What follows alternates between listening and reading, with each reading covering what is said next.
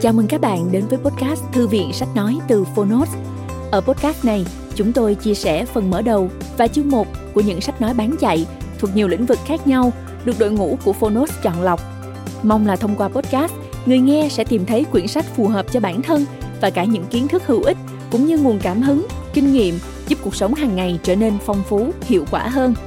Podcast Thư viện Sách Nói được phát sóng đều đặn vào thứ ba, thứ năm và thứ bảy hàng tuần. Mời các bạn cùng đón nghe. Và nếu yêu thích nội dung này, hãy tải ứng dụng âm thanh số và sách nói có bản quyền Phonos để nghe trọn vẹn cuốn sách. Ngoài ra, Phonos còn sở hữu hàng ngàn nội dung số hấp dẫn khác như tóm tắt sách, ebook, thiền, truyện ngủ, nhạc chủ đề, vân vân. Hẹn gặp lại các bạn tại ứng dụng sách nói có bản quyền Phonos nhé. Còn bây giờ, hãy cùng lắng nghe cuốn sách của ngày hôm nay.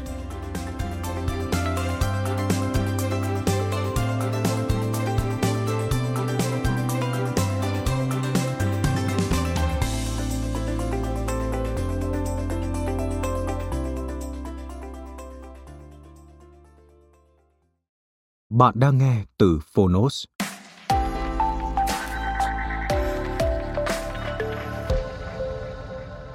Miracle X Trải nghiệm khách hàng trong kỷ nguyên số. VSM Cambooks CSMO Summit 2019 Lê Media. Lời tựa. Bạn thân mến, trên tay của bạn là cuốn Miracle X Trải nghiệm khách hàng trong kỷ nguyên số cuốn thứ hai trong bộ sách VSM Cam Books.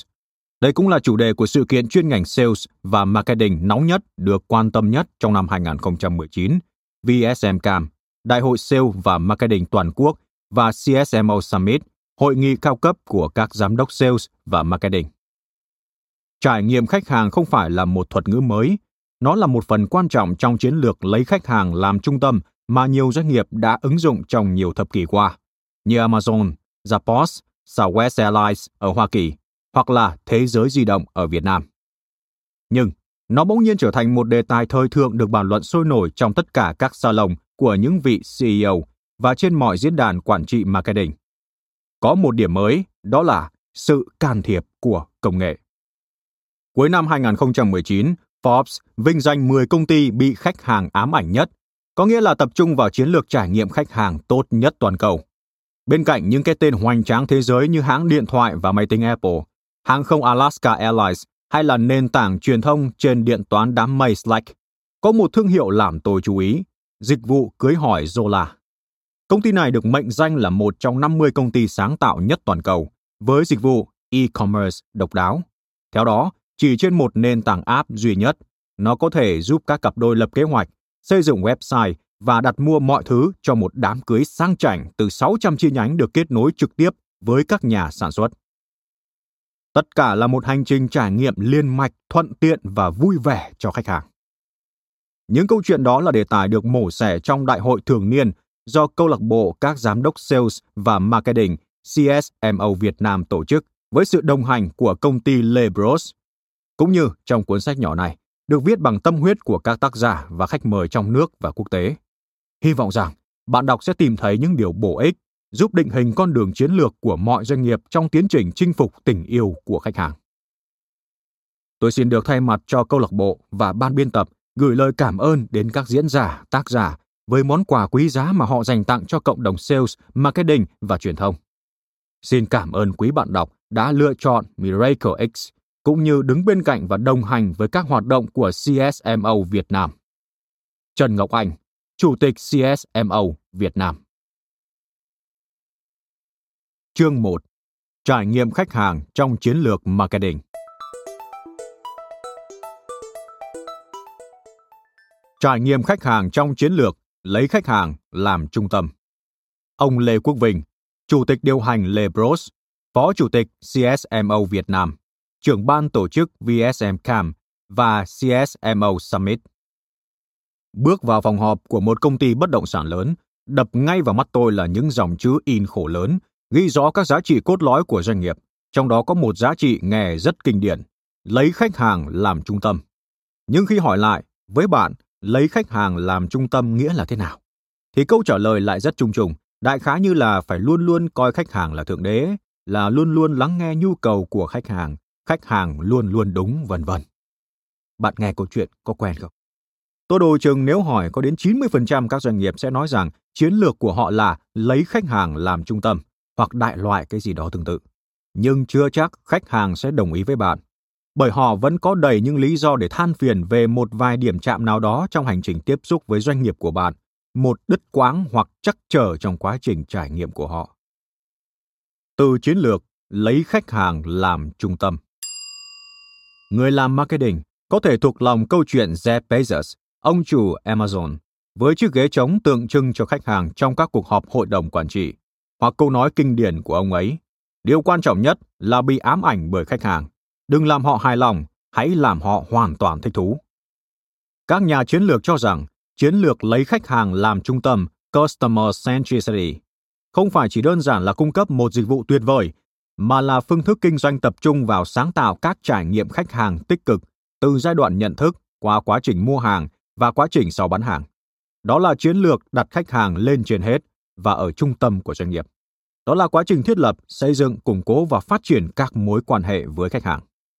Nói một cách đơn giản, phương pháp tiếp cận marketing được thiết kế xung quanh nhu cầu và sở thích của khách hàng.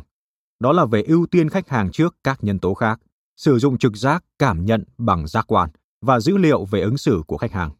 Một công ty có văn hóa lấy khách hàng làm trung tâm sẽ đặt các câu hỏi kiểu như khách hàng của chúng ta cần gì vào lúc này và làm thế nào chúng ta có thể giúp đỡ họ? Khách hàng mong đợi ở chúng ta những mối quan hệ như thế nào? Hoặc khách hàng của chúng ta cần những giá trị nào trước khi họ sẵn lòng trả tiền? Như vậy là, ngày nay chúng ta không tìm cách bán cho khách hàng những gì chúng ta sản xuất ra, cũng không thao thao bất tuyệt kể về sức mạnh của chúng ta nữa, mà phải ngồi xuống, tìm cách thấu hiểu vấn đề của khách hàng. Những gì họ cần và mong đợi, để rồi tìm cách giải quyết bằng năng lực của chính mình. Những công ty lấy khách hàng làm trung tâm, đặt toàn bộ trọng tâm vào việc phục vụ khách hàng của mình, giúp họ khắc phục các vấn đề, hướng dẫn họ cách trở thành người mua thông thái hơn. Các công ty này thiết lập được những mối dây liên hệ với khách hàng, không phải vì họ có sản phẩm và dịch vụ tốt nhất để bán, mà vì họ thấy hiểu khách hàng, trước tiên với tư cách là những con người.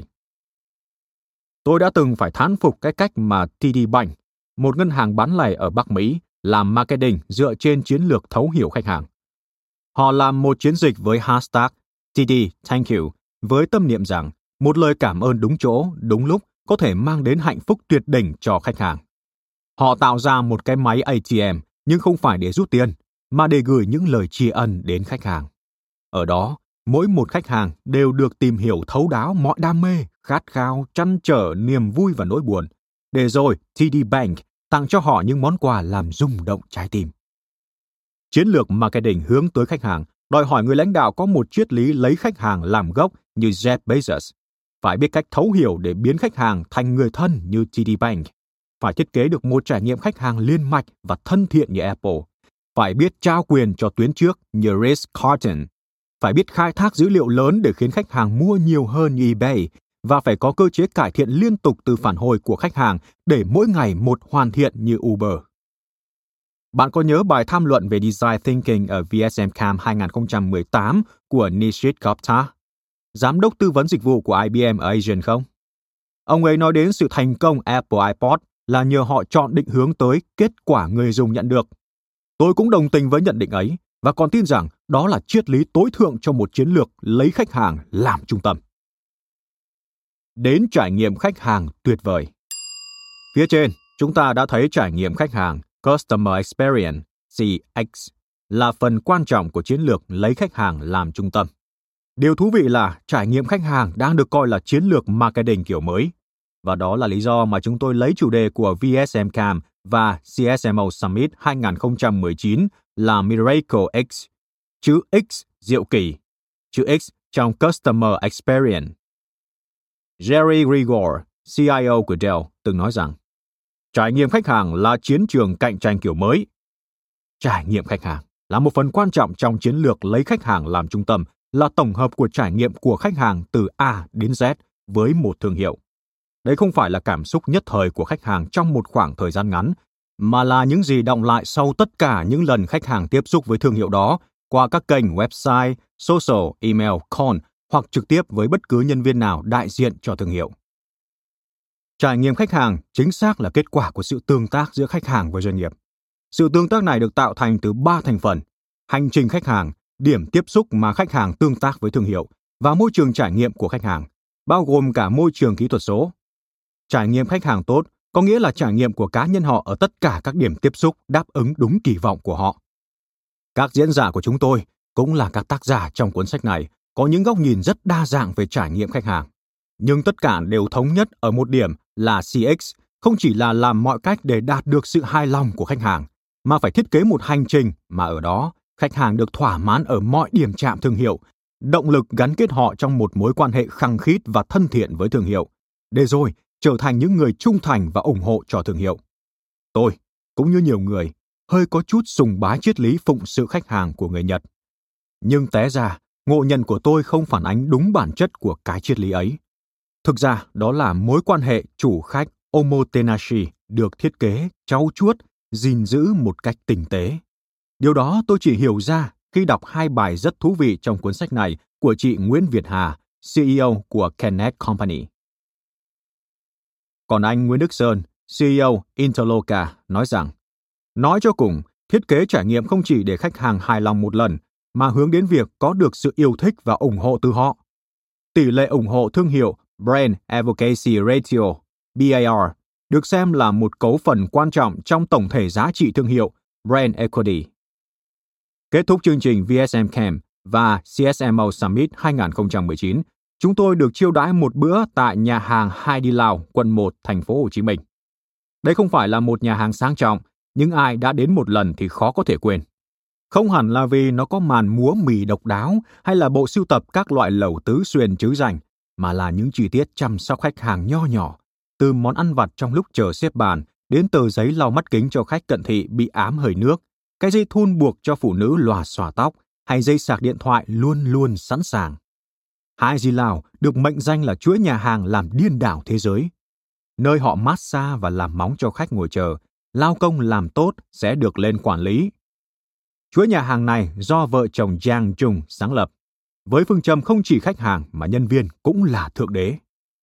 Chuỗi khách hàng Hai Di Lào quyết tâm không nhượng quyền để tận tâm phát triển từng địa điểm, đầu tư cho trải nghiệm tuyệt vời mà đến các nhà hàng năm sao cũng không thể có. Đó có thể là một doanh nghiệp đặc trưng tập trung cho trải nghiệm khách hàng. Và kỳ diệu là tiếng lành đồn xa, thực khách là những người quảng bá nhiệt tình nhất cho họ. Trở lại câu chuyện mở đầu bài viết này, tôi muốn cảnh báo một sự thật mà những người trong cuộc chúng ta đều dễ dàng nhận thấy, đó là những lời có cánh trên truyền thông chưa chắc đã phản ánh đúng những gì chúng ta kiến tạo cho khách hàng trong hệ thống quản trị của doanh nghiệp. Anh Nguyễn Dương, CEO của CEM Partner, đã nói thế này. Quản trị trải nghiệm khách hàng là cách thức xây dựng thương hiệu mới. Nếu chỉ tập trung vào truyền thông quảng cáo, không truyền tải được những lời hứa, những cam kết với khách hàng khi họ thực sự tiếp xúc với hệ thống của bạn, bạn đang tạo ra một khoảng cách kỳ vọng lớn, thì rất có thể đó lại là cách tốt nhất để giết chết thương hiệu khi có một khoảng cách lớn giữa truyền thông và sự thật. Tôi không giới thiệu với bạn đọc cuốn sách này như một bí kíp xây dựng chiến lược trải nghiệm khách hàng, mà nó là tập hợp những tư tưởng mang tính chiến lược trong quá trình chuyển đổi từ marketing tập trung vào tổ chức sang marketing tập trung vào khách hàng.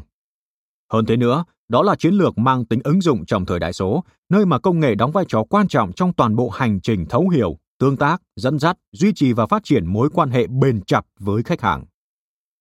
Mời bạn khám phá sự kỳ diệu của chữ X, Customer Experience. Vai trò của chiến lược định vị thương hiệu với thiết kế trải nghiệm khách hàng.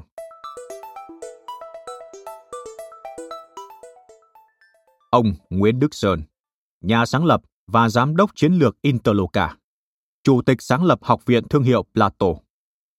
Khi nói đến hành trình trải nghiệm, cần hiểu rằng chu trình trải nghiệm giữa thương hiệu và khách hàng bắt đầu ngay từ khi một điểm chạm vật lý còn chưa diễn ra. Bất kỳ điều gì chúng ta nghe thấy, bắt gặp và tương tác đều có tác động đến cảm giác cá nhân. Từ đó, hình thành nên trải nghiệm trong tâm thức. Mental Availability Chiến lược thương hiệu và thiết kế trải nghiệm khách hàng Không cần đợi đến khi gặp gỡ, chúng ta đã có thể có những hình dung nhất định trong tâm thức về một người mình chưa từng tiếp xúc thông qua các thông tin trên mạng xã hội hoặc truyền miệng. Những thông tin này tạo ra liên tưởng, tác động đến cảm giác cá nhân để dẫn tới một số kỳ vọng trên thực tế. Người này vui vẻ, dễ gần, khó tính, thông minh, vân. Điều này diễn ra tương tự với mối quan hệ giữa thương hiệu và khách hàng. Khi nói đến hành trình trải nghiệm, cần hiểu rằng chu trình trải nghiệm giữa thương hiệu và khách hàng bắt đầu ngay từ khi một điểm chạm vật lý còn chưa diễn ra. Bởi lẽ, khoảnh khắc khách hàng nghe đến tên thương hiệu, nhìn thấy màu sắc thương hiệu hay đọc nội dung quảng cáo do KOL viết về thương hiệu đã là những điểm chạm đầu tiên. Nói cách khác, bất kỳ điều gì chúng ta nghe thấy, bắt gặp và tương tác đều có tác động đến cảm giác cá nhân, từ đó hình thành nên trải nghiệm trong tâm thức, mental availability. Trải nghiệm này nảy sinh sự kỳ vọng cho trải nghiệm trong thực tế, physical availability, và quản trị sự tương thích giữa hai loại hình trải nghiệm là bài toán khó mà mỗi thương hiệu cần giải quyết. Để làm được điều này, trước tiên cần biết về điểm chạm của từng loại hình trải nghiệm. Với trải nghiệm trong tâm thức, bộ nhận diện, linh vật, mascot, người nổi tiếng đại diện cho nhãn hàng, phong cách quảng cáo, phong cách nội dung. Với trải nghiệm trong thực tế, cửa hàng, văn phòng, POS, các hình thức tương tác digital, website, mạng xã hội, vân vân. Thiết kế và quản trị trải nghiệm phải xuất phát và nhất quán với định vị thương hiệu, vốn được định ra từ ý chí, định hướng, quyết tâm của người sáng lập với mục tiêu cuối cùng là động lại ký ức rõ ràng về thương hiệu. Case study, thương hiệu Obobun, nhà hàng bún bò Việt Nam tại Pháp. Case study này đề cập tới thử thách lớn nhất của thiết kế trải nghiệm, đó là phát họa chân dung khách hàng. Họ là ai, họ muốn gì, khoảng định vị nào còn trống trong suy nghĩ của họ. Tại Pháp, các món ăn châu Á bổ dưỡng, ít dầu mỡ đang ngày càng được ưa chuộng thay cho thức ăn nhanh kiểu Mỹ. Trong đó, bún bò Nam Bộ là món ăn Việt Nam được người dân bản địa yêu thích thứ hai chỉ sau phở. Có một điều thú vị là những thương hiệu bún bò Nam Bộ nổi tiếng nhất tại đây đều do người Pháp hoặc Trung Quốc sở hữu, ngoại trừ Ô Bò Bun, nhà hàng ở thành phố Grenoble, có chủ là người Việt Nam. Câu chuyện thành công của Ô Bò Bun trên đất Pháp là một ví dụ điển hình của việc thiết kế và quản trị trải nghiệm khách hàng sát sao dựa trên chiến lược định vị thương hiệu. Bắt đầu bằng hai tuần trò chuyện với sáu nhóm thực khách khác nhau để tìm hiểu tâm tư, suy nghĩ của họ. Rất nhiều vị khách được hỏi ý kiến, bao gồm cả người Pháp, người Pháp gốc Việt và người Việt Nam tại Pháp, thường xuyên lui tới Obobun và thậm chí không nề hà khoảng cách hàng trăm km đi tàu để thưởng thức món bún bò chuẩn vị Việt. Khi được hỏi về lý do thu hút họ đến những nhà hàng thế này, từ khóa tươi, fresh, được nhiều người đề cập. Dĩ nhiên, đây không phải insight, nhưng là yếu tố tiền quyết giữ chân khách hàng và là lợi thế mà Obobun có thể khai thác để tô đậm thương hiệu của mình. Vì vậy, nhiệm vụ của thiết kế trải nghiệm là tạo ra những điểm chạm để khách hàng tự nhìn nhận và chứng thực yếu tố tươi trong suốt quá trình tương tác với ô bò bùn, không cậy nhờ hoàn toàn vào truyền thông có thể liệt kê một số điểm chạm tiêu biểu xuyên suốt chu trình trải nghiệm khách hàng. Một, Biểu hiện với câu cảm thán. Ô, oh, bò bún đây rồi! Nhắc tên thương hiệu một cách thân thiện gần gũi. Hai, Không gian nhà hàng được trang trí ấm cúng với màu xanh lá và cam, khiến ô bò bun nổi bật hơn hẳn với các nhà hàng tương tự có tông đèn trắng. 3. Nơi xếp hàng được thiết kế đối diện với bếp. Cách sắp xếp này tạo ra một sự kết nối ngay từ đầu giữa người nấu và người ăn khi thực khách có thể tận mắt nhìn thấy từng công đoạn chế biến, chứng thực rằng các món ăn được làm nóng hổi tại chỗ khi vẫn còn đang xếp hàng chờ đến lượt. Đây được gọi là trải nghiệm có chủ đích, nhằm tạo ra liên tưởng về yếu tố tươi của các món ăn thay vì thiết kế bếp khép kín như các nhà hàng truyền thống. 4. Cảm nhận khi thưởng thức. Với đồ ăn, giá trị xuất xứ rất quan trọng. Món ăn của ô bo bun chuẩn vị Việt với xà lách tươi xanh thịt bò xào rất mềm và nem ăn không cứng do luôn được chế biến mới trong ngày. 5. Tương tác của người chủ. Gần gũi, vui vẻ, năng trò chuyện với thực khách. Nếu ở Paris, đây không phải điều kiện cần bởi lối sống công nghiệp không đòi hỏi sự tương tác với người chủ. Nhưng Grenoble là một thành phố nhỏ, sự tương tác giữa người với người khăng khít hơn nên việc trò chuyện kể về ẩm thực trong khi ăn là một nhu cầu cần được đáp ứng. 6 xoay quanh giá trị chuẩn vị Việt trong mọi sản phẩm truyền thông. Chu trình trải nghiệm này được triển khai dựa trên chiến lược định vị thương hiệu như sau. 1. Ngành hàng, category, nhà hàng bún bò Việt Nam. 2. Bản sắc thương hiệu, brand essence, bún bò chuẩn vị Việt. 3. Tính cách thương hiệu, chance, thân thiện, gần gũi, đam mê. Sau 3 năm, Ô đã gặt hái được một số thành tựu nhất định nhờ vào tư duy của người sáng lập, cũng như quá trình nghiên cứu khách hàng tỉ mỉ để làm nên chiến lược định vị chuẩn, từ đó thiết kế chu trình trải nghiệm khách hàng và áp dụng một cách quyết liệt. Ngoài không gian ăn uống tại chỗ nêu trên, Obobun còn phục vụ theo mô hình takeaway thông qua Deliveroo, ứng dụng đặt đồ ăn phổ biến nhất tại Pháp và châu Âu. Ô bò bùn vinh dự được nằm ở vị trí đầu tiên trên ứng dụng này, hơn cả các tên tuổi lớn như Burger King, Big Fernand, Sushi Shop nhờ vào điểm đánh giá tích cực của khách hàng về chất lượng món ăn và trải nghiệm giao nhận. Ngoài ra, Ô bò bùn cũng được Renewable Foodie bình chọn nằm trong top 10 địa điểm ẩm thực có giá trị dưới 12 euro được yêu thích nhất tại thành phố này. Tính cách thương hiệu và trải nghiệm khách hàng Tính cách thương hiệu brand persona là yếu tố cần được quyết định trước khi bắt tay vào thiết kế chu trình trải nghiệm. Bởi lẽ, tính cách tạo nên bản sắc riêng của từng thương hiệu và là chuẩn giá trị cảm xúc để thiết kế trải nghiệm mang lại cảm giác kết nối, gần gũi với khách hàng mục tiêu. Nhờ đó, tính nhất quán được đảm bảo vì các điểm chạm đều mang bản sắc của thương hiệu thay vì chạy theo các xu hướng ngắn hạn của thị trường. La Siesta, chuỗi khách sạn boutique tại Hà Nội và Hội An là một ví dụ điển hình của việc vận dụng tính cách thương hiệu vào từng công việc triển khai cụ thể, tạo ra những điểm chạm xuyên suốt hành trình khách hàng để củng cố định vị thương hiệu. Theo đuổi triết lý hoàn hảo đến từng chi tiết nhỏ, La Siesta gây ấn tượng với giá trị gia tăng ở các điểm chạm tiêu biểu. 1. Tăng dịch vụ đón khách tại sân bay. Thay vì để tài xế kiêm nhiệm việc đón khách tại sân bay, La Siesta cử thêm một đại diện chờ khách ngay tại sảnh, dẫn khách vào xe, phụ giúp vận chuyển hành lý và trò chuyện cùng khách trong suốt quãng đường từ sân bay về đến khách sạn. Trên xe có sẵn khăn lạnh, nước và wifi để khách sử dụng. 2. Tăng ấn tượng check-in. Ngay khi đến khách sạn, khách sẽ được mời một phần ăn uống nhẹ được chuẩn bị cầu kỳ, gồm mocktail được bartender biểu diễn pha chế ngay trước mặt, hoa quả tươi, hoa quả khô và khăn lạnh thơm mùi tinh dầu bạch đàn chanh. 3. Tăng ấn tượng khi check out. Khi rời đi, khách sẽ được tặng một món quà lưu niệm nhỏ, chuồn chuồn gỗ, con rối nước, vân vân. Sau đó, quản lý và các nhân viên tiền sảnh sẽ đứng vẫy tay chào cho đến khi khách đi khuất tầm mắt. 4. Tăng chất lượng bữa sáng. La Siesta đầu tư trang thiết bị phòng ăn và dụng cụ ăn uống nhập khẩu với chất lượng tương đương khách sạn 5 sao. Ngoài bữa sáng buffet tiêu chuẩn, khách cũng có thể yêu cầu món trong thực đơn riêng để đầu bếp chế biến ngay tại chỗ. 5. Nhà hàng và bar mang thương hiệu riêng. La Siesta là thương hiệu khách sạn hiếm hoi làm điều này để đảm bảo chất lượng tương đồng với tổng thể trải nghiệm.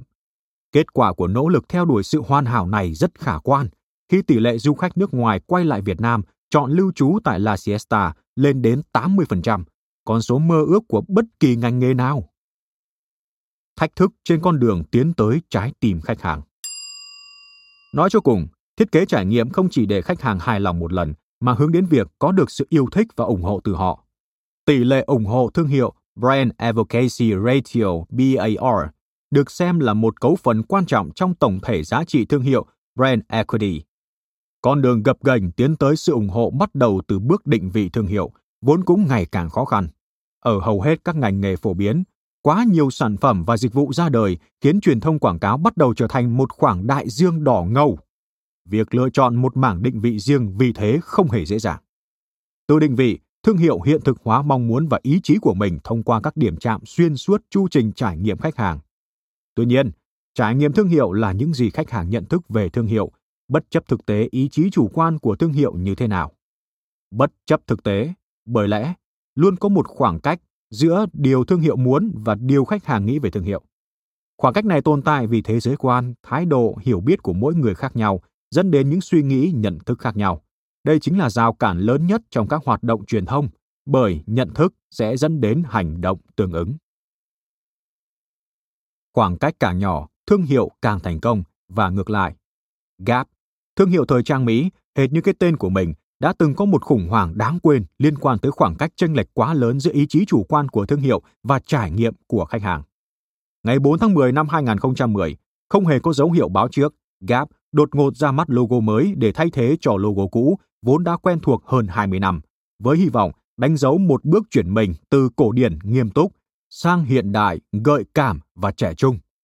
Đáng tiếc, Cuộc chuyển mình yểu mệnh sau 6 ngày với thiệt hại lên tới 100 triệu đô do vấp phải một làn sóng phản đối từ khách hàng trên Facebook và Twitter, với nhiều ý kiến chê bai về mặt thẩm mỹ. Tự chung, logo mới không để lại một trải nghiệm tâm thức tích cực bởi sự kết nối lỏng lẻo giữa định vị mới với những khách hàng vốn đã và đang nhận được qua các sản phẩm dịch vụ từ thương hiệu. Sự cố của Gap lại một lần nữa cho thấy tầm quan trọng của việc quản trị sự tương thích giữa trải nghiệm tâm thức và trải nghiệm thực tế nhằm hướng tới sự ủng hộ từ khách hàng. Ngoài những thách thức trên, một số vấn đề nội tại cũng là yếu tố cản trở quá trình chuyển đổi từ định vị đến thực thi trải nghiệm. Mọi trải nghiệm bắt đầu từ ý chí, quyết tâm và sự lựa chọn khôn ngoan của người đứng đầu. Trong suốt quá trình thực hiện, họ chính là điểm chạm quan trọng nhất để triển khai xuống hệ thống nhân sự bên dưới. Tuy nhiên, nhiều chuyển đổi trải nghiệm khách hàng không thành công bởi nó không trở thành ưu tiên hàng đầu của CEO hoặc nhóm lãnh đạo cao nhất. Không có sự hỗ trợ của họ, việc đảm bảo sự liên kết chức năng chéo rất khó khăn và tiến trình chuyển đổi thường bị mất đà khi gặp phải sự kháng cự hoặc thờ ơ ngay từ bên trong tổ chức. Có 3 điểm mấu chốt kết lại bài viết này.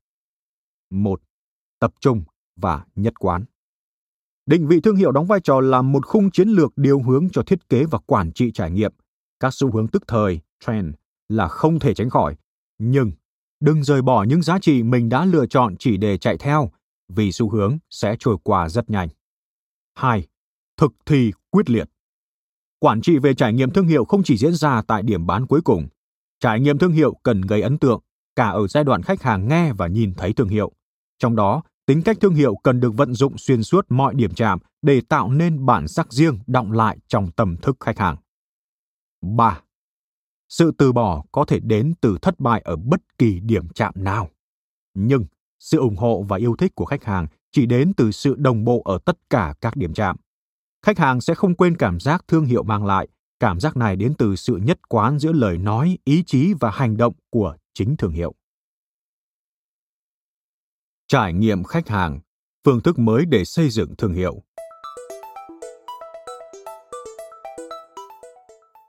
Ông Nguyễn Dương, Chủ tịch và Tổng Giám đốc CM Partner.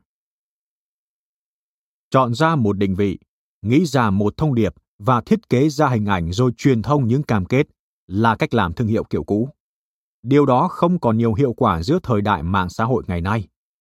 Một báo cáo gần đây của PwC đã chỉ ra 85% danh tiếng thương hiệu được tạo ra và thúc đẩy bởi các tương tác hàng ngày, tức là qua các trải nghiệm. Trải nghiệm khách hàng là phương thức mới để xây dựng thương hiệu. Mùa xuân năm 2019, tôi trở lại nước Mỹ, thực hiện một chuyến nghiên cứu thực tế về trải nghiệm khách hàng với vài công ty mà thương hiệu của họ đã đi vào lòng khách hàng. Taxi đỗ trước khách sạn The Ritz-Carlton, một khách sạn 5 sao có giá đắt gấp 3 lần khách sạn 5 sao khác, nhưng số lượng khách hàng trung thành vẫn ở mức cao ngất, 80%. Người bảo vệ mặc đẹp như ông Hoàng, thân thiện và niềm nở chào tôi. Xin chào ngài, xin cho biết quý danh, chúc ngài một chuyến đi tuyệt vời. Tôi trả lời rồi bước tiếp vào trong. Khi tôi đến gần bàn lễ tân, nhân viên lễ tân đứng thẳng dậy, gọi tên tôi và chào mừng tôi rất nồng nhiệt. Thật tuyệt vời, vì tôi không hề nói với họ giờ nào tôi đến và cũng không để lại ảnh khi đăng ký khách sạn. Mà sao anh lễ tân biết tôi? Hôm sau, tôi đã hỏi quản lý và được tiết lộ rằng một lời chào nồng hậu và nhắc tên khách hàng là trải nghiệm tuyệt vời với khách hàng để bắt đầu một kỳ nghỉ hoặc chuyến công tác. Vì vậy, người bảo vệ phải chuyển tên của tôi khi anh ấy hỏi được vào điểm giao tiếp tiếp theo, tức là bàn lễ tân. Hôm sau, chúng tôi xuống ăn sáng. Một người bạn đã hỏi anh nhân viên phục vụ về một loại bánh mà anh ấy thấy ngon. Nhân viên quỳ một chân để thấp hơn bạn tôi và giải thích làm chúng tôi cảm thấy mình được tôn trọng. Nhưng đây mới là phần đáng nhớ. Buổi chiều về phòng, anh bạn tôi rất ngạc nhiên khi nhìn thấy một tờ giấy ghi đầy đủ công thức làm món bánh mà anh hỏi lúc sáng, kèm một tấm thiệp với lời chúc ấm áp là hãy thưởng thức món bánh ngon trong không khí vui vẻ cùng gia đình. Trên đây là ba điểm giao tiếp, điểm chạm giữa khách hàng với thương hiệu trong trải nghiệm dịch vụ theo kinh nghiệm của tôi. Thương hiệu khách sạn này đưa ra 24 điểm giao tiếp như vậy và tiêu chuẩn dịch vụ tại mỗi giao tiếp đó để đạt được mục đích lớn nhất là khách hàng cảm thấy được phục vụ như những quý ông, quý bà. khi nói đến cảm nhận vinh dự và sang trọng như một quý ông, quý bà trong dịch vụ khách hàng. Cái tên người ta nhớ đến chính là The Ritz-Carlton. Đó là thương hiệu, một thương hiệu cực mạnh. Thương hiệu đó được tạo nên bởi những người đã trải nghiệm, cảm nhận được nó một cách đầy đủ và lan tỏa đến cả người chưa trải nghiệm. Khác biệt rất lớn giữa một thương hiệu mạnh và yếu chính là ở cách làm này. Công ty có thương hiệu mạnh dùng lời hứa thương hiệu như một kim chỉ nam để hướng dẫn tất cả nhân viên hành xử với khách hàng. Trong đó, truyền thông hình ảnh và thông điệp chỉ là một khâu trong rất nhiều khâu. Những công ty khác thì lại tập trung nhiều năng lượng và nguồn lực vào truyền thông thương hiệu ra bên ngoài. Nói cách khác, họ chỉ dồn sức vào nói với khách hàng mình là ai, mình mang lại gì cho khách hàng, tức là hứa nhiều nhưng không tập trung vào thực hiện lời hứa thương hiệu trong hoạt động vận hành tại các giao tiếp hay điểm chạm.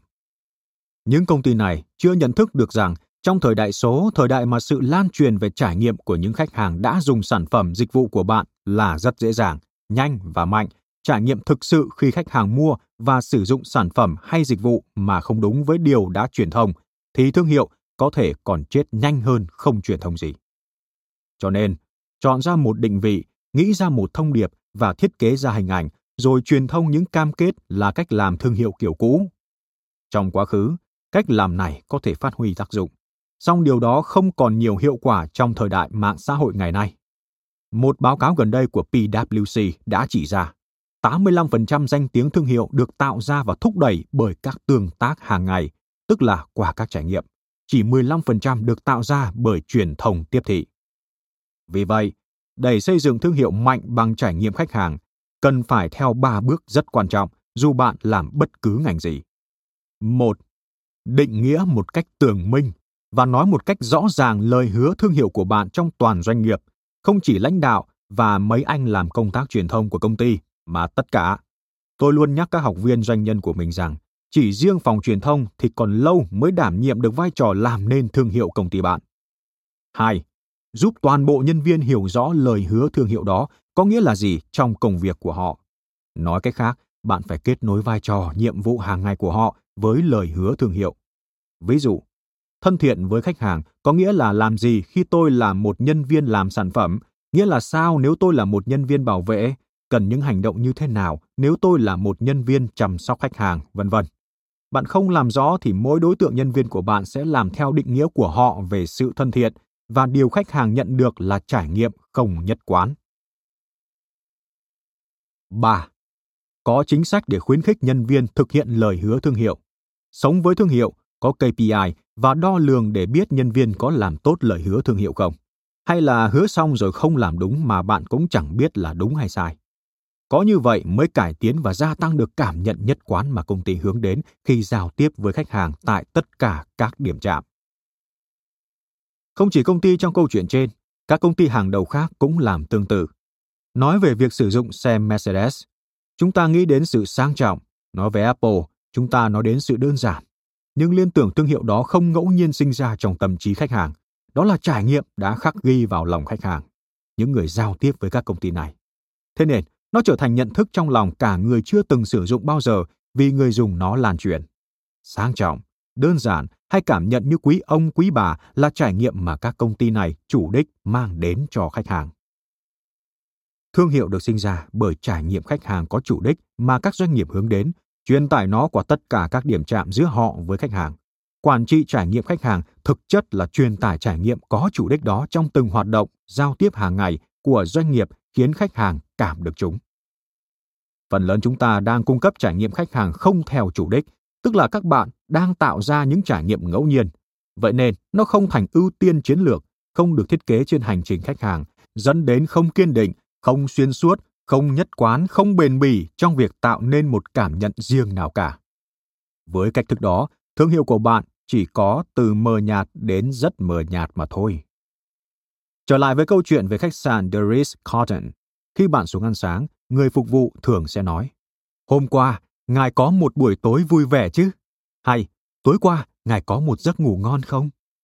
Nếu bạn có đôi chút than phiền rằng, ồ, điều khiển tivi của tôi bị hỏng, hay cái giường của tôi kêu cọt kẹt to quá, vân vân, hoặc bất cứ điều gì khiến bạn chưa có trải nghiệm hoàn hảo, nhân viên phục vụ bữa sáng sẽ nói rằng, tôi rất xin lỗi ngài, hãy tha thứ cho tôi và để bù lại việc đó, tôi xin mời ngài một bữa ăn sáng miễn phí. Hoặc nếu đó là bữa tối của bạn và bạn gái, và thì họ có thể mời bạn hai ly rượu vàng miễn phí. Đó là điểm chạm thứ tư mà tôi nhắc đến trên hành trình 24 điểm chạm với khách hàng của công ty này. Tất cả điểm chạm cần được xác định, đưa ra những hành động công ty cần làm và đào tạo hướng dẫn nhân viên thật rõ, thật kỹ để họ truyền tải lời hứa thương hiệu với khách hàng. Khách hàng chia sẻ trải nghiệm của họ, trung thành với bạn và giới thiệu với người khác. Điều đó làm cho thương hiệu của bạn trở nên cực mạnh trong lòng khách hàng. Quản trị trải nghiệm khách hàng là cách xây dựng thương hiệu mới. Nếu chỉ tập trung vào truyền thông quảng cáo, không truyền tải được những lời hứa, những cam kết với khách hàng khi họ thực sự tiếp xúc với hệ thống của bạn, tạo ra một khoảng cách kỳ vọng lớn, thì rất có thể đó lại là cách tốt nhất để giết chết thương hiệu khi có một khoảng cách lớn giữa truyền thông và sự thật. Trải nghiệm khách hàng trong chiến lược marketing hiện đại. Bà Nguyễn Hoài Trang, Phó Giám đốc Bộ phận Nghiên cứu Định lượng Kantar Insights Việt Nam. Nhãn hiệu truyền tải những lời hứa hay đơn giản là những giá trị đem lại cho người tiêu dùng thông qua những hoạt động truyền thông của mình. Người tiêu dùng có những trải nghiệm thật sự với sản phẩm và xác nhận lại những giá trị cũng như lời hứa đã được truyền tải từ trước và quá trình không dừng lại ở đó tại sao trải nghiệm khách hàng lại quan trọng? Khi nhắc đến trải nghiệm khách hàng, chúng ta thường liên tưởng đến một quá trình tương tác của khách hàng đối với sản phẩm hoặc dịch vụ đó. Vậy đối với những nhãn hiệu của ngành hàng tiêu dùng nhanh, liệu trải nghiệm khách hàng có thực sự quan trọng và là một yếu tố chúng ta cần chú ý không? Để trả lời câu hỏi này, hãy nghĩ về những trải nghiệm của người tiêu dùng với một nhãn hiệu cụ thể. Nhãn hiệu truyền tải những lời hứa hay đơn giản là những giá trị đem lại cho người tiêu dùng thông qua những hoạt động truyền thông của mình? Người tiêu dùng có những trải nghiệm thực sự với sản phẩm và xác nhận lại những giá trị cũng như lời hứa đã được truyền tải từ trước. Và quá trình không dừng lại ở đó, đặc biệt với ngành hàng tiêu dùng nhanh, khi quyết định lựa chọn nhãn hiệu xảy ra rất nhanh và có những lúc không chủ đích. Việc liên tục truyền thông để duy trì tình cảm, trải nghiệm khách hàng là rất quan trọng và đặc biệt phải thống nhất và toàn diện trên cả những điểm chạm của nhãn hiệu với khách hàng. Daniel Kahneman, chuyên gia nghiên cứu của Kanta cho rằng chúng ta không đưa ra sự lựa chọn dựa trên những trải nghiệm đã qua, mà trên thực tế chúng ta lựa chọn dựa trên những ký ức của trải nghiệm. Thật vậy, những ký ức về nhãn hiệu sẽ được tạo ra từ ba tương tác của nhãn hiệu với người tiêu dùng hoặc khách hàng. Mỗi tương tác sẽ ảnh hưởng khác nhau lên hành vi mua sắm. Một, trải nghiệm với nhãn hiệu nhãn hiệu cần phải mang lại trải nghiệm tích cực, có ý nghĩa để giữ chân khách hàng và xây dựng được khả năng ảnh hưởng đến người khác. Hai, mặt khác, ký ức được tạo ra từ quảng cáo, truyền thông, nhận xét, đánh giá trên mạng, vân vân, có khả năng lôi kéo và thuyết phục thêm nhiều người nữa đến với nhãn hiệu. Ba, cuối cùng, một số ký ức về nhãn hiệu cũng có thể được tạo ra tại điểm bán hay tại thời điểm nảy sinh nhu cầu tiêu dùng hoặc mua bán sản phẩm hoặc ngành hàng. Tất cả những điều này cho thấy việc xây dựng nhãn hiệu, cải tiến trải nghiệm khách hàng và chiến lược truyền thông nên là một hệ thống thống nhất và mạch lạc, thể hiện trên tất cả những điểm chạm khách hàng để nhãn hiệu có thể xây dựng và củng cố những ký ức tích cực và thống nhất. Ba yếu tố làm nên thương hiệu mạnh. Dựa trên nhiều nghiên cứu, kinh nghiệm đánh giá sức mạnh và giá trị của nhãn hiệu trên toàn cầu của Kantar có ba yếu tố hàng đầu tạo nên giá trị tài sản thương hiệu tương đồng với mức độ tăng trưởng giá trị tài chính. Một, ý nghĩa. Yếu tố mang tính nền tảng. Sản phẩm, dịch vụ có mang lại giá trị thiết thực, có ý nghĩa cho khách hàng và có nhận được sự yêu thích hay không. Hai, khác biệt.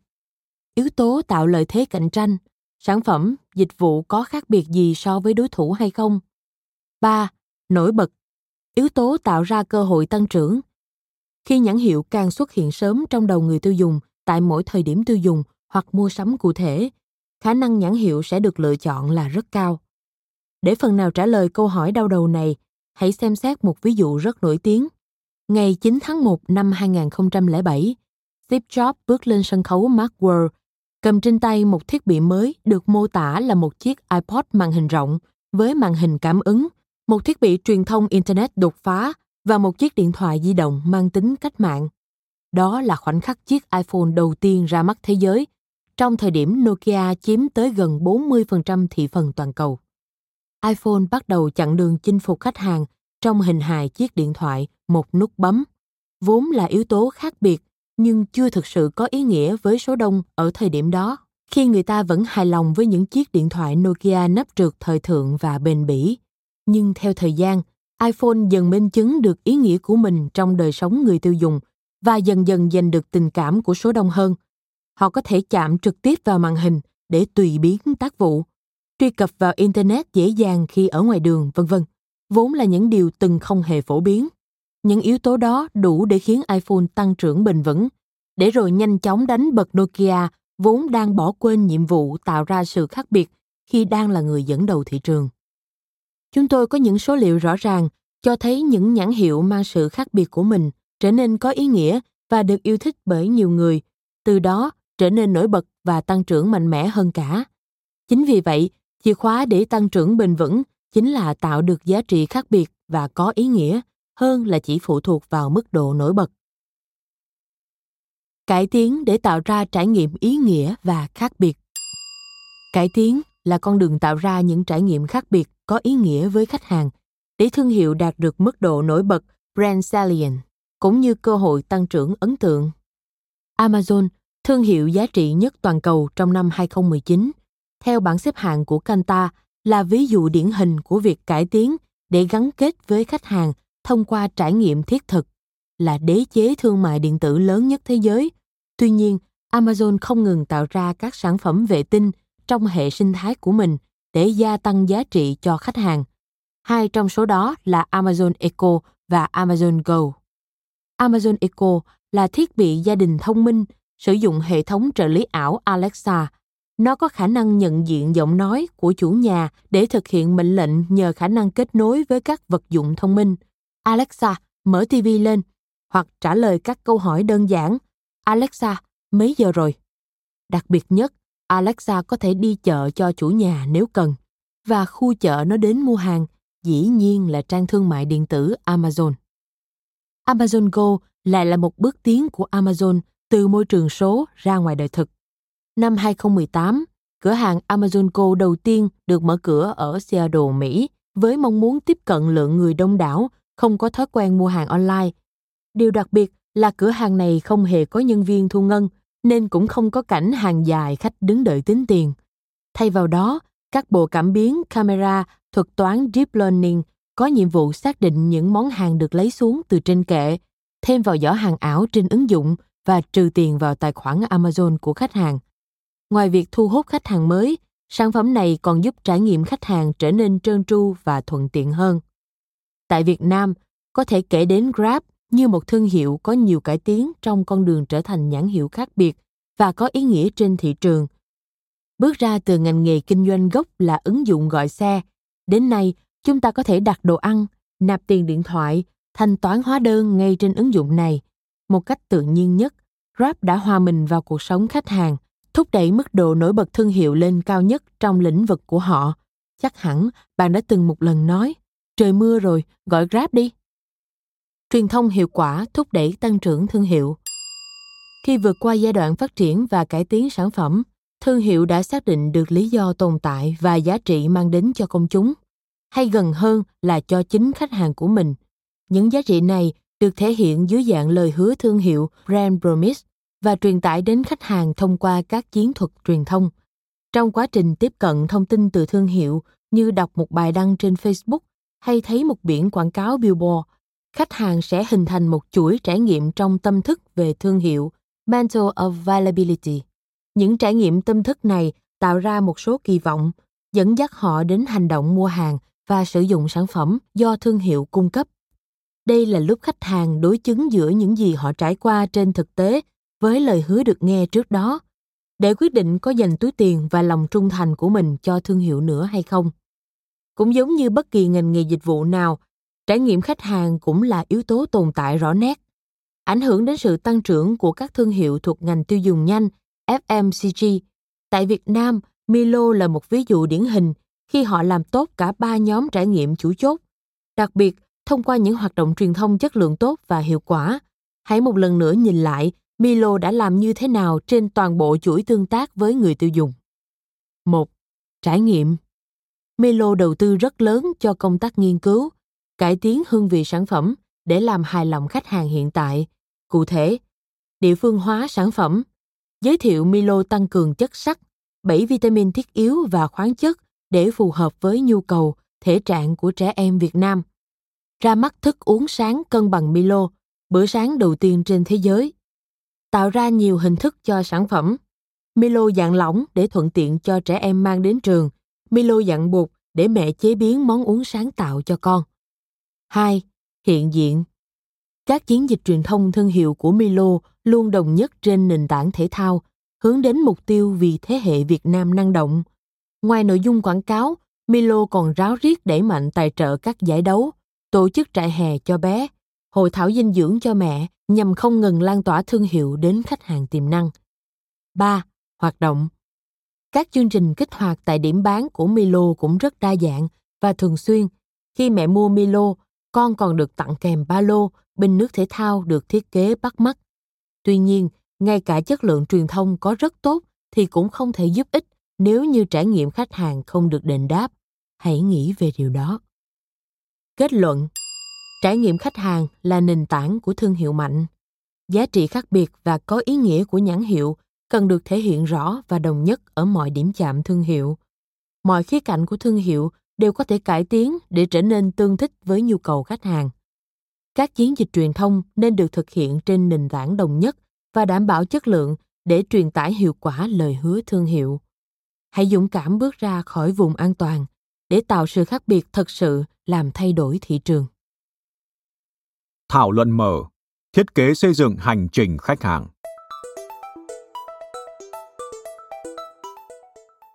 Ông Nguyễn Dương, Chủ tịch và Tổng Giám đốc CM Partner, điều phối thảo luận. Ông Nguyễn Đức Sơn, nhà sáng lập và giám đốc chiến lược Interloca, Chủ tịch sáng lập Học viện Thương hiệu Plato. Ông Nguyễn Đình Thành, đồng sáng lập Elite PR School, giám đốc điều hành CSCI Indochina. Bà Ng Diệp, giám đốc quản lý thị trường Việt Nam Insider. Bà Nguyễn Hoài Trang, phó giám đốc bộ phận nghiên cứu định lượng Canta Insights Việt Nam. Bà Hoàng Thị Mai Hương, chủ tịch Publicis One Việt Nam. Ông Nguyễn Dương Trong phiên thảo luận này, chúng ta sẽ tiếp cận trải nghiệm khách hàng theo hướng hành trình khách hàng để nói về câu chuyện làm truyền thông, nghiên cứu thị trường, định vị thương hiệu hay marketing 4P. Đặt vấn đề như vậy là để phiên thảo luận quy về một mối. Đầu tiên, giả định không quan trọng hoạt động marketing đó là hoạt động gì, mà là khách hàng cảm nhận được gì và chúng ta muốn tạo ra cái cảm nhận đó trên hành trình của họ.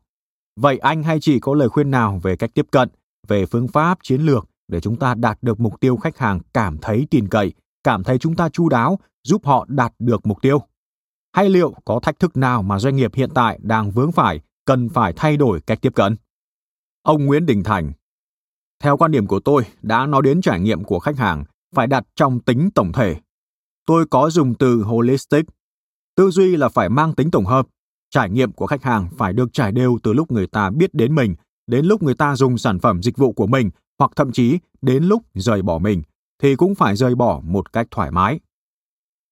Trải nghiệm của khách hàng bắt đầu từ lúc khách xem được quảng cáo về mình, đến lúc người ta cầm tận tay sản phẩm của mình, sử dụng chúng và ở lại, mua tiếp hay trả lại, vân vân. Tôi coi đây là các điểm chạm, tất cả đều phải được chăm chút và phải mang lại khác biệt so với các đối thủ cạnh tranh. Tôi nghĩ rằng mình có thể đào to búa lớn về rất nhiều thương hiệu lớn ở trên thế giới, nhưng mà một lần vào Sài Gòn, tôi lại học được những bài học vô cùng sâu sắc về marketing, về truyền thông, về trải nghiệm khách hàng mà không cần phải đi xa để có thể nhìn thấy. Ví dụ, chị bán cháo nói, anh ơi, anh ngồi đây, hôm nay hơi đông một chút, anh đợi em vài phút. Một câu nói đơn giản nhưng làm khách hàng biết là mình không bị lãng quên. Một hàng bán trái cây dạo được trang trí đầy màu sắc, trái cây được cắt sẵn ra rồi. Nhiều salon tóc cho nhân viên thay đồng phục hai lần một tuần để khách hàng thấy có sự đổi mới. Một hàng bún bò Huế lấy mô hình 5S của Nhật treo lên tường làm trang trí. Ngay cả việc nhân viên nghiêng mình chào khách rất tự nhiên ở Sài Gòn mà đi khắp các tỉnh khác rất khó gặp. Đấy cũng là trải nghiệm khách hàng. Người ta phải xếp hàng lâu, nhưng ở đấy có eye contact. Đơn giản là nhân viên có giao tiếp bằng mắt với khách, có sự quan tâm tới khách hàng. Tôi nghĩ rằng khi chúng ta bỏ tiền ra làm thương hiệu, xây dựng các cơ sở vật chất, làm thương hiệu hoành tráng, có nhiều thông điệp hay, thuê những KOL hàng đầu, chạy trên những kênh thông tin tuyệt vời. Trên bảng ghi rõ Omotenashi, ở đây chúng tôi phục vụ khách hàng tận tâm. Nhưng khách hàng đến nơi ngồi không ai hỏi, khiến cho toàn bộ trải nghiệm bị bẻ gãy. Nói thì dễ, nhưng việc thay đổi đầu tiên phải xuất phát từ người chủ doanh nghiệp. Không phải thuê một CMO hay một người chuyên về CRM thật giỏi để chăm sóc khách hàng thật giỏi, đào tạo nhuần nhuyễn cho tất cả nhân viên là xong. Nhân viên vẫn không muốn làm việc, khách đến không buồn chào. Vì vậy, từ người chủ doanh nghiệp đến người quản lý cấp trung cho đến người gác cổng, đặc biệt là người bảo vệ, tôi nhấn mạnh vị trí này, phải trở thành đại sứ thương hiệu. Không có ai đào tạo bảo vệ cũng như những người quét dọn trong các tòa nhà thì hầu như trải nghiệm sẽ bị gãy. Ông Nguyễn Dương theo anh Thành, nếu tính tổng thể không được đảm bảo ở nhiều doanh nghiệp, ngoài trách nhiệm của người quản lý cao nhất, còn có lý do gì nữa ảnh hưởng đến trải nghiệm khách hàng? Ông Nguyễn Đình Thành Tôi nghĩ nó đến từ việc rất nhiều thương hiệu không có thương hiệu. Xây dựng thương hiệu phải giống như xây một căn nhà, phải bắt đầu từ nền nhà, từ triết lý của thương hiệu và đạo đức của người chủ. Có rất nhiều công ty thuê các hãng tư vấn hàng đầu để vẽ ra bộ nhận diện thương hiệu đẹp. Nhưng qua khảo sát thì hầu như khách hàng không có cùng cảm nhận như thương hiệu muốn. Khi doanh nghiệp có người chủ không nói thật, khách hàng không nói thật, nhân viên cũng không nói thật. Có thể do họ quá mong muốn đạt lợi nhuận ngay lập tức, thì nguyên tắc chính trực, integrity, đã không được đáp ứng. Rất ít người giữ được nguyên tắc này. Bạn tôi, chủ một thương hiệu nhà hàng hải sản nói rằng, nếu như người chủ không bắt nhân viên phải bán một con ghẹ bị gãy càng, kém chất lượng, thì nhân viên tại nhà hàng không phải nói dối với khách để bán cho bằng được con ghẹ đó. Một người bạn khác kinh doanh thang máy, anh sẵn sàng bỏ ra vài năm để đào tạo nhân viên lắp đặt, yêu cầu nhân viên theo đúng chuẩn quốc tế, cao hơn yêu cầu của khách hàng rất nhiều. Không đạt tiêu chuẩn của chính mình thì cương quyết gỡ ra làm lại, chứ không phải khách hàng không biết thì mình bỏ qua. Vì vậy, trước hết, người chủ doanh nghiệp phải có cái tâm và phải có đủ sức chịu đựng mất mát trong kinh doanh. Chủ không tử tế đừng đòi hỏi quản lý tử tế, dẫn đến nhân viên không tử tế. Ngoài ra, ít có doanh nghiệp nghĩ đến việc làm cho nhân viên hạnh phúc. Nhân viên không hạnh phúc thì không thể làm khách hàng hạnh phúc được. Bà Hoàng Thị Mai Hương anh Thành có đề cập tới việc rất ít người thành thật và có trách nhiệm. Điều đó có thể đúng với các doanh nghiệp vừa và nhỏ, đúng với tình hình của chúng ta tại Việt Nam. Tuy nhiên, tôi có thể nói chắc rằng kể cả những doanh nghiệp là đối thủ cạnh tranh của chúng tôi, là những công ty lớn quốc tế, họ luôn đề cao nguyên tắc chính trực. Dù có thể trong khâu thực hiện họ mắc sai lầm, các thương hiệu thường có nhiều chủ, thậm chí hàng triệu ông chủ, những người đã mua cổ phiếu và không phải tất cả những người đó không thành thật. Quay trở lại trải nghiệm khách hàng nếu chúng ta làm một hàng phở thì rất dễ để kiểm soát. Nhưng nếu chúng ta bán bột giặt thì làm sao chúng ta có thể nói với hàng triệu cửa hàng bán bột giặt từ các đại siêu thị cho tới cửa hàng bán lẻ là phải lịch sự với khách hàng điều đó rất khó và touchpoint không chỉ nằm ở thời điểm khách hàng đến với bạn mà quan trọng là khi họ chưa đến với cửa hàng của bạn chưa cầm sản phẩm trong tay và như vậy bạn phải vô cùng quan tâm tới marketing PR, truyền thông để chạm được họ. Suy cho cùng, trong thời đại số, chúng ta không thể bảo đảm 100% trải nghiệm mang tính tích cực. Có một cách các thương hiệu lớn làm như sau. 70% lượng khách hàng phản hồi tốt, 30% nói không tốt là ổn rồi. Nếu mình thấy khách hàng có một trải nghiệm xấu, hãy đưa cho họ ba trải nghiệm tốt. Với tỷ lệ đó, sản phẩm của chúng ta sẽ tồn tại và tăng trưởng. Ông Nguyễn Đình Thành Tôi muốn bổ sung một vài điểm. Chúng ta đang nói đến 4.0, nhưng phải đồng ý, con người vẫn là quan trọng nhất. Ba điểm cốt tử của doanh nghiệp gồm tài chính, con người và kiến thức. 4.0 hay 1.0 chỉ là công cụ phù hợp. Ví dụ như Viettel, họ đã đạt giải thưởng về truyền thông quảng cáo 1.0. Ở đất nước Burundi thiếu thốn, Viettel tặng nhà có tường lớn cùng hai xô sơn màu xanh và vàng, sau đó đề nghị người được tặng vẽ lại logo của Lumitel thương hiệu của Viettel Burundi lên bức tường, từ đó tạo ra hiệu quả truyền thông tốt cho thương hiệu này. Thứ hai, đo lường trải nghiệm khách hàng, lấy ví dụ từ những bà bán phở. Chỉ cần khách hàng khó chịu là ba sẽ biết và có điều chỉnh ngay. Con người thực sự là yếu tố quan trọng nhất. 1.0 cũng được nếu chúng ta có tư duy tốt. người sếp biết cách đào tạo nhân viên. Tại các trung tâm thương mại, các thương hiệu quan tâm đến khách hàng đều sẽ có buổi họp nhanh buổi sáng, morning briefing.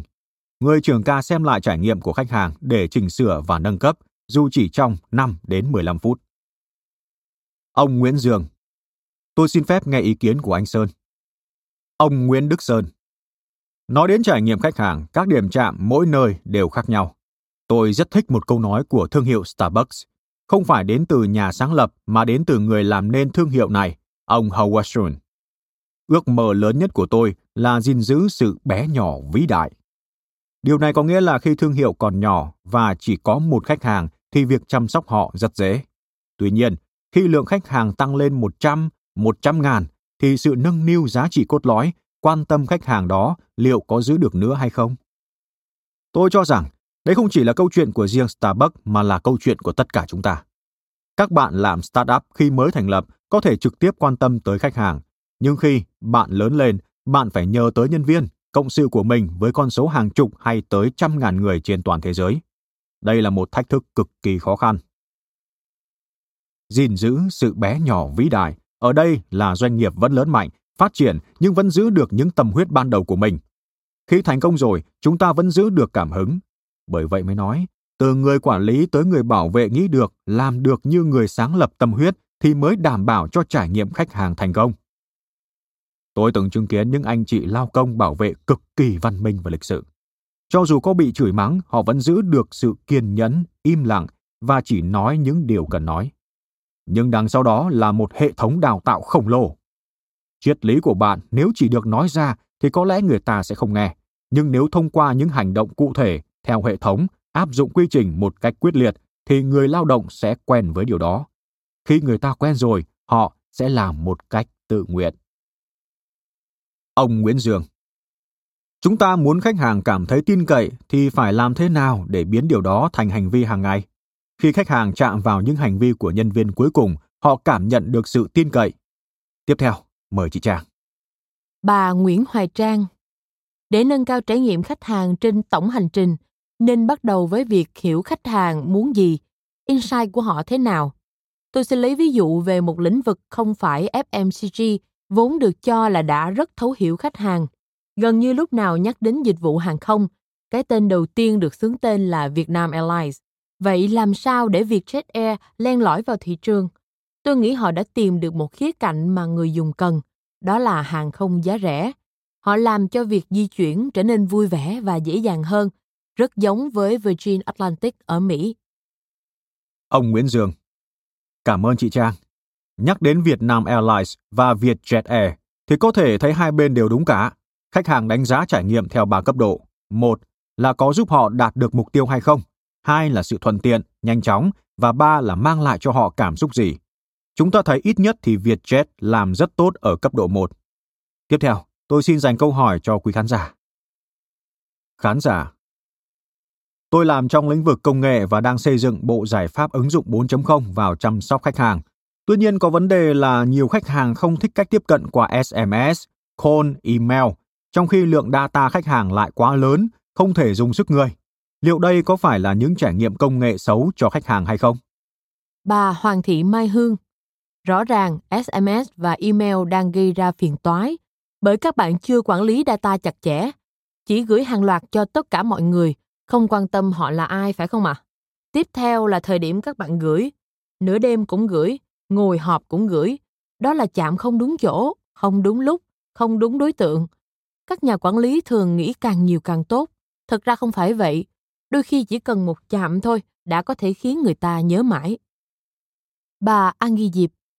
Có ba cách để gửi thông tin cho tệp dữ liệu người dùng, gồm gửi mass, hàng loạt, gửi trigger, một thông điệp gửi tới người dùng đã có hành vi tương tác để kích thích họ thực hiện một hành vi khác có chủ đích. Và conversion thông điệp thúc đẩy người dùng tiềm năng thực hiện hành vi mua hàng. Cần phải biết rõ mình đang gửi vì mục đích gì nội dung thế nào làm sao để hiểu hành vi người dùng và quan trọng là nội dung thông điệp. Ngoài ra không nên sử dụng một thông điệp cho nhiều kênh khác nhau. Hãy quyết định xem cần gửi qua kênh nào trước sms hay email. Nếu gửi sms khách hàng không tương tác thì gửi email và ngược lại. Và đừng quên kiểm tra để chắc rằng email cũng như số điện thoại đó có cùng chủ sở hữu hay không. Khán giả Qua các buổi thuyết trình và đặc biệt là phần trình bày của chị Mai Hương, tôi nhận thấy các diễn giả thường tập trung đưa lời khuyên, gợi ý và giải pháp các vấn đề của từng doanh nghiệp. Tuy nhiên, tôi thấy dường như ngành marketing đang gặp vấn đề. Đó là có quá nhiều công cụ công nghệ để thi nhau sử dụng, ai cũng muốn chạm khách hàng. Vậy nhưng chúng ta lại đang quên đi một điều rằng chính chúng ta đang tiềm vaccine, khiến khách hàng dựng lên những hàng rào khó vượt qua, vô hình chung khiến toàn ngành khó khăn. Tôi muốn hỏi chị Mai Hương là giải pháp để làm cho khách hàng mất cảnh giác trên diện rộng ở đây là gì? Bà Hoàng Thị Mai Hương Câu hỏi rất khó, nhưng cách đặt vấn đề rất thú vị. Tôi nghĩ thế này. Thứ nhất, tôi sẽ không khuyên làm sao để khách hàng mất cảnh giác, bởi điều đó sẽ làm tổn hại niềm tin. Và quả thật tôi cũng rất thích ý tưởng rằng khi có quá nhiều điểm chạm, khách hàng sẽ chai lì. Tôi nghĩ có ba điểm quan trọng mà chúng ta nên làm như sau. Đầu tiên là mục đích tồn tại của sản phẩm. Nếu mình đem lại được mục đích cho sản phẩm hoặc dịch vụ của mình, thì chắc chắn khách hàng sẽ quan tâm. Thứ hai là sự sáng tạo. Làm gì cũng phải sáng tạo. Tuyển nhân viên hay thuê agency thì cũng phải sáng tạo. Cuối cùng là sự lanh lợi. Đáp ứng với thời cuộc như anh Sơn nói về những điều nhỏ bé vĩ đại tại Starbucks, bạn đến không để làm gì lớn lao cả, mà chỉ đơn giản là ngồi tán ngẫu và uống cà phê với bạn bè. Tuy nhiên, nó vĩ đại ở chỗ bạn sẽ thấy dễ chịu, thoải mái. Starbucks cũng có một phương pháp rất hay là ghi tên của khách hàng lên ly cà phê. Sau một thời gian, lại xảy ra vấn đề là ghi sai tên của khách hàng, thậm chí bị cộng đồng chê bai. Tuy nhiên, Starbucks đã rất linh hoạt ở chỗ tạo ra những cái tên thú vị, hài hước và từ đó trở thành thứ được nhiều người chia sẻ. Từ đó, Starbucks chạm được cả những khách hàng chưa từng đến với họ nhưng lại tò mò rằng tên mình sẽ được Starbucks ghi thành gì nhỉ? Đó là bước đi chuyển bại thành thắng, biến khó khăn thành cơ hội, thu hút được sự chú ý của khách hàng. Khán giả Khi người dùng tìm kiếm trên nền tảng Facebook, Google, thì sau đó các sản phẩm dịch vụ liên quan sẽ hiện lên khi lướt web. Xin hỏi kỹ thuật này hoạt động thế nào và liệu công nghệ này có vòng đời hay không? Khi nào nó sẽ thoái trào vì người dùng mạng đang ngày càng quan tâm tới quyền riêng tư, bảo mật dữ liệu của mình? Bà Ăn Ghi Diệp, đây gọi là gợi ý sản phẩm Smart Recommender. Nó được dựa trên những hành vi của người tiêu dùng để tìm ra đâu là hành vi chung, chứ không chỉ dựa trên một cá nhân cụ thể. Khi khách hàng có hành vi phù hợp với các nhóm hành vi khác, thì họ sẽ được gợi ý sản phẩm tương tự như vậy. Về mặt tính riêng tư của dữ liệu, hiện có hai loại data gồm data chung và data riêng tư. Các thông tin như email, số điện thoại cá nhân thì hầu hết phải tuân theo tiêu chuẩn của châu Âu, GDPR khi thu thập.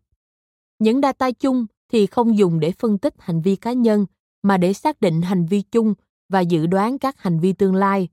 Về vòng đời của kỹ thuật này, có thể nói nó sẽ còn sống dài bởi digital sẽ ngày càng phát triển và hành vi của người dùng thì thay đổi ngày càng phức tạp hơn. Ba bí quyết trường tồn của doanh nghiệp Nhật Bản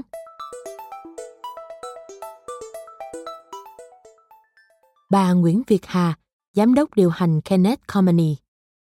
Tại sao đất nước trên một hòn đảo bị cô lập và ít tài nguyên lại có những doanh nghiệp tồn tại trên một ngàn năm?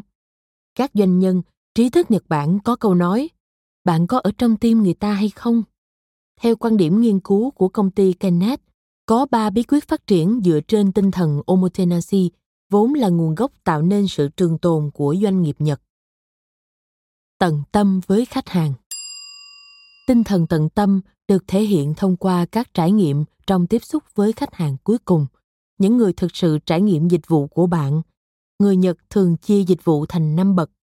Một, Moral là cấp độ dịch vụ thấp nhất, trong đó người làm kinh doanh không làm ăn gian dối, không lừa đảo, cung cấp dịch vụ như đã hứa. hai Manner Người làm kinh doanh đối xử tử tế và lịch sự với khách hàng, không chửi mắng to tiếng với thái độ phục vụ khách hàng một cách thông thường. 3. Service Tiêu chuẩn hóa dịch vụ. Theo đó, khách hàng không phân biệt giàu nghèo đẳng cấp sẽ đều được hưởng một loại dịch vụ theo quy trình đã được quy định sẵn. 4.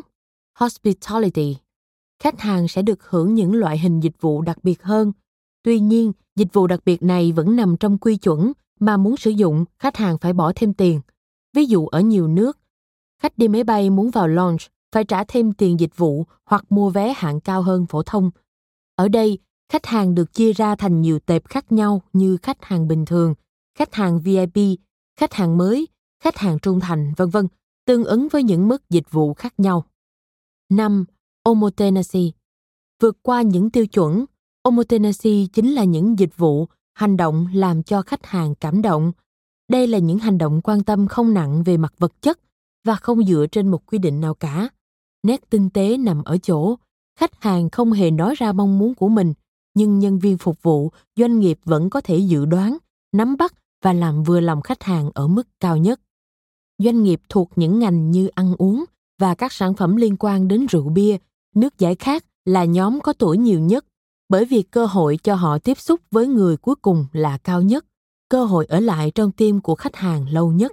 Vậy còn các ngành nghề khác liệu có lâu dài không? Câu trả lời là có. Amazing Japan là một khẩu hiệu đầy tự hào được rất nhiều thương hiệu Nhật sử dụng cho dịch vụ của mình và quảng cáo cho sản phẩm, chẳng hạn như Lexus, một biểu tượng của mức độ hoàn thiện hoàn hảo bởi các nghệ nhân với nghệ thuật trang trí Shimamoku, kỹ thuật theo truyền thống Sashiko, kỹ thuật cắt kính Kiriko, vân vân. Họ đưa hàm lượng tự hào, tình yêu, văn hóa vào sản phẩm, từ đó tạo nên Amazing Japan. Tận tâm nội bộ Khách hàng là thượng đế, nhưng trong quản trị doanh nghiệp, nhân sự nội bộ mới là yếu tố cốt lõi đem đến trải nghiệm tốt cho khách hàng. Vì vậy, ở mọi góc độ khác, công ty nên coi họ như các thượng đế cần được quan tâm chăm sóc. Thông qua tinh thần làm việc nhóm, các nhân viên có thể hỗ trợ nhau. Toàn bộ doanh nghiệp từ người làm chủ tới nhân viên tuyến đầu, lễ tân, bảo vệ, tạp vụ, vân vân đều mang sự tận tâm nội bộ. Để hướng tới tận tâm nội bộ, nhà quản lý cần lưu ý ba khía cạnh. Ứng xử nội bộ Các doanh nghiệp Nhật thường đưa ra các bộ quy tắc ứng xử nội bộ, ví dụ như quy tắc Horenso. Cùng chung một con thuyền rồi, thì liệu chúng ta có chung vận mệnh chưa? Chúng ta đã chung ngôn ngữ chưa? Từ đó, Horenso phát triển ra ba nguyên tắc về thông tin nội bộ, báo cáo, liên lạc và trao đổi. Xin lấy ví dụ về Thank You Card, thẻ cảm ơn của hãng hàng không ANA. Chúng tôi đã trải nghiệm và có nhận xét. Tại Mỹ, các nhân viên ngành dịch vụ khá ít cười bởi họ giao tiếp dựa trên phản xạ. Nhưng với người Nhật, họ không đón tiếp vồn vã mà chu đáo, nâng niu và ánh mắt cười thân thiện. Mặc dù bên ngoài là như vậy, không khí làm việc bên trong khá nặng nề. Những ý kiến sáng tạo không được lắng nghe. Ban lãnh đạo hãng muốn thay đổi bằng cách đưa ra thank you card để các nhân viên sử dụng khi liên lạc nội bộ. Ví dụ, một người giúp tôi làm một bản thuyết trình rất tốt, tôi sẽ đưa thank you card cho họ với lời nhắn viết tay bày tỏ biết ơn một cách cụ thể, giúp gì và có tác dụng cụ thể tốt lên ra sao. Thẻ này có ba liên. Liên thứ nhất có bông hoa đẹp nhất, gửi cho người đồng nghiệp tốt bụng. Liên thứ hai chuyển cho bộ phận quản lý nhân sự. Liên thứ ba chuyển tới CEO. Hàng tháng, ban lãnh đạo sẽ đánh giá lại toàn bộ card để xem có nội dung gì, mọi người đã giúp nhau như thế nào, thông tin về mặt con người, công việc, hiệu quả công việc, từ đó cũng thể hiện rõ. Ví dụ, anh A hỏi chị B về một việc, thì chứng tỏ việc đó có khó khăn. Người ta sẽ xem lại xem vấn đề là gì để cải thiện. Hơn nữa, anh A, chị B sẽ được tích điểm vào một kỳ 6 tháng hoặc một năm làm cơ sở đánh giá tăng lương, đồng thời được tặng một ngôi sao hoặc một bông hoa giống như huy chương vàng, bạc hoặc đồng. Để đạt được những huy chương này thì tôi phải giúp người khác, chứ không chỉ đơn thuần muốn cho việc của mình tốt hơn. Chính sách này áp dụng cho toàn bộ nhân viên ANA và sớm cho hiệu quả rõ rệt. Tháng đầu, toàn bộ ANA chỉ tạo ra được 50 card, để tới tháng thứ 6 đã có 500 card được phát hành. Khi nội bộ vui vẻ thì cũng là lúc khách hàng của ANA cũng gửi về rất nhiều lời cảm ơn. Hiện nay, rất nhiều nơi ở Nhật Bản đã triển khai hình thái lời cảm ơn cụ thể này tới các nhân viên, thông qua đó tăng hiệu quả kinh doanh rõ rệt, giảm tỷ lệ nghỉ việc. Công bằng Nếu để ý ở sân bay Nhật Bản, sẽ có những người thợ tháo cục chặn máy bay khi chuẩn bị cất cánh. Họ thuộc đội mặt đất. Chúng ta luôn thấy họ vẫy tay cảm ơn. Hành khách ít tiếp xúc với họ, nhưng thông qua một điểm chạm này thôi, họ sẽ có cảm nhận hạnh phúc hơn. Động tác này còn là lời chào gửi đến những người đồng đội, phi hành đoàn.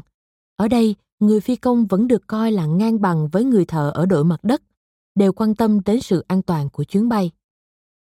Mục tiêu chung Khi doanh nghiệp có một mục tiêu chung thì sẽ làm được nhiều việc với hiệu quả cao. Honda là một câu chuyện tiêu biểu. Tháng 10 năm 1973, hai nhà sáng lập hãng xe là Honda Soichiro, 65 tuổi, và Fujisawa Takio, 61 tuổi, thông báo quyết định đồng nghỉ hưu cho giám đốc điều hành Nishida Michihiro. Điểm đáng nói trong quyết định đặc biệt này là việc tiếp quản quyền lực của ngài Honda lại không thuộc về ba người con trai của ông.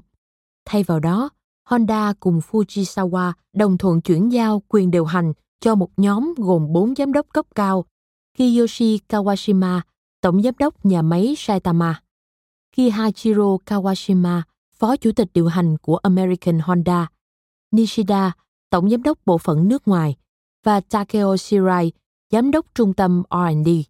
Trong phát biểu nghỉ hưu, Honda Soichiro nói rằng, dù có tự cảm thấy mình còn trẻ đến đâu, thì thực tế tôi cũng đã 65 tuổi rồi, không thể kham nổi sự biến đổi chóng mặt của môi trường kinh doanh ngày nay. Có thể nói, đây là đỉnh cao của sự nghiệp cuộc đời và là lúc chuẩn bị lực lượng kế thừa. Sau này, khi kết thúc nhiệm kỳ ban điều hành bốn người, Kiyoshi Kawashima được chọn là chủ tịch tập đoàn Honda. Điều quan trọng nhất với Honda là làm cách nào để công ty tồn tại lâu dài. Cách duy nhất là chọn đúng người đứng đầu, là người dám nói thật và dám chịu trách nhiệm về những hành động của mình, sẵn sàng trả giá cho điều đó. Truyền thống của Honda tiếp tục cho đến ngày nay và không có ai làm tổng giám đốc của Honda quá 10 năm. Họ luôn có người kế thừa theo mục tiêu của doanh nghiệp.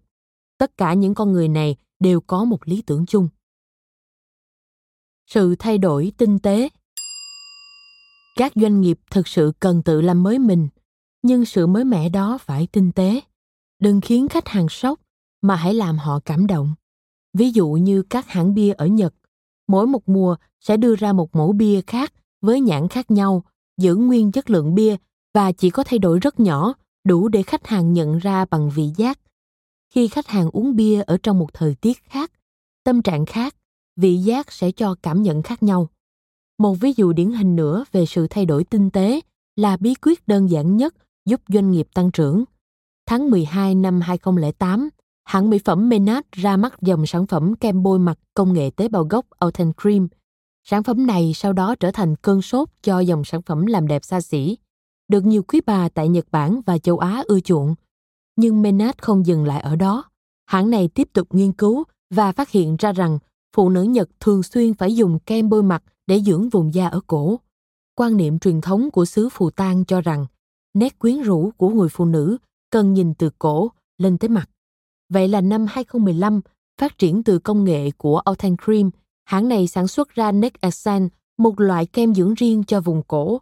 Việc cải tiến không chỉ làm cho khách hàng cảm thấy thú vị, mà ngay cả đối với nhân viên của tổ chức cũng được thúc đẩy tinh thần sáng tạo, bởi vốn dĩ ai cũng thích những điều thú vị. Cuối cùng, hãy làm tốt nhất cho khách hàng ở mọi thời điểm. Ngay cả khi khách hàng không nhìn thấy, bởi đơn giản trong thế giới biến động VUCA ngày nay, doanh nghiệp chỉ có thể tăng trưởng bằng cách luôn sẵn sàng thay đổi. Cảm ơn các bạn đã lắng nghe podcast Thư viện Sách Nói. Podcast này được sản xuất bởi Phonos, ứng dụng sách nói có bản quyền và âm thanh số dành cho người Việt. Hẹn gặp lại ở những tập tiếp theo.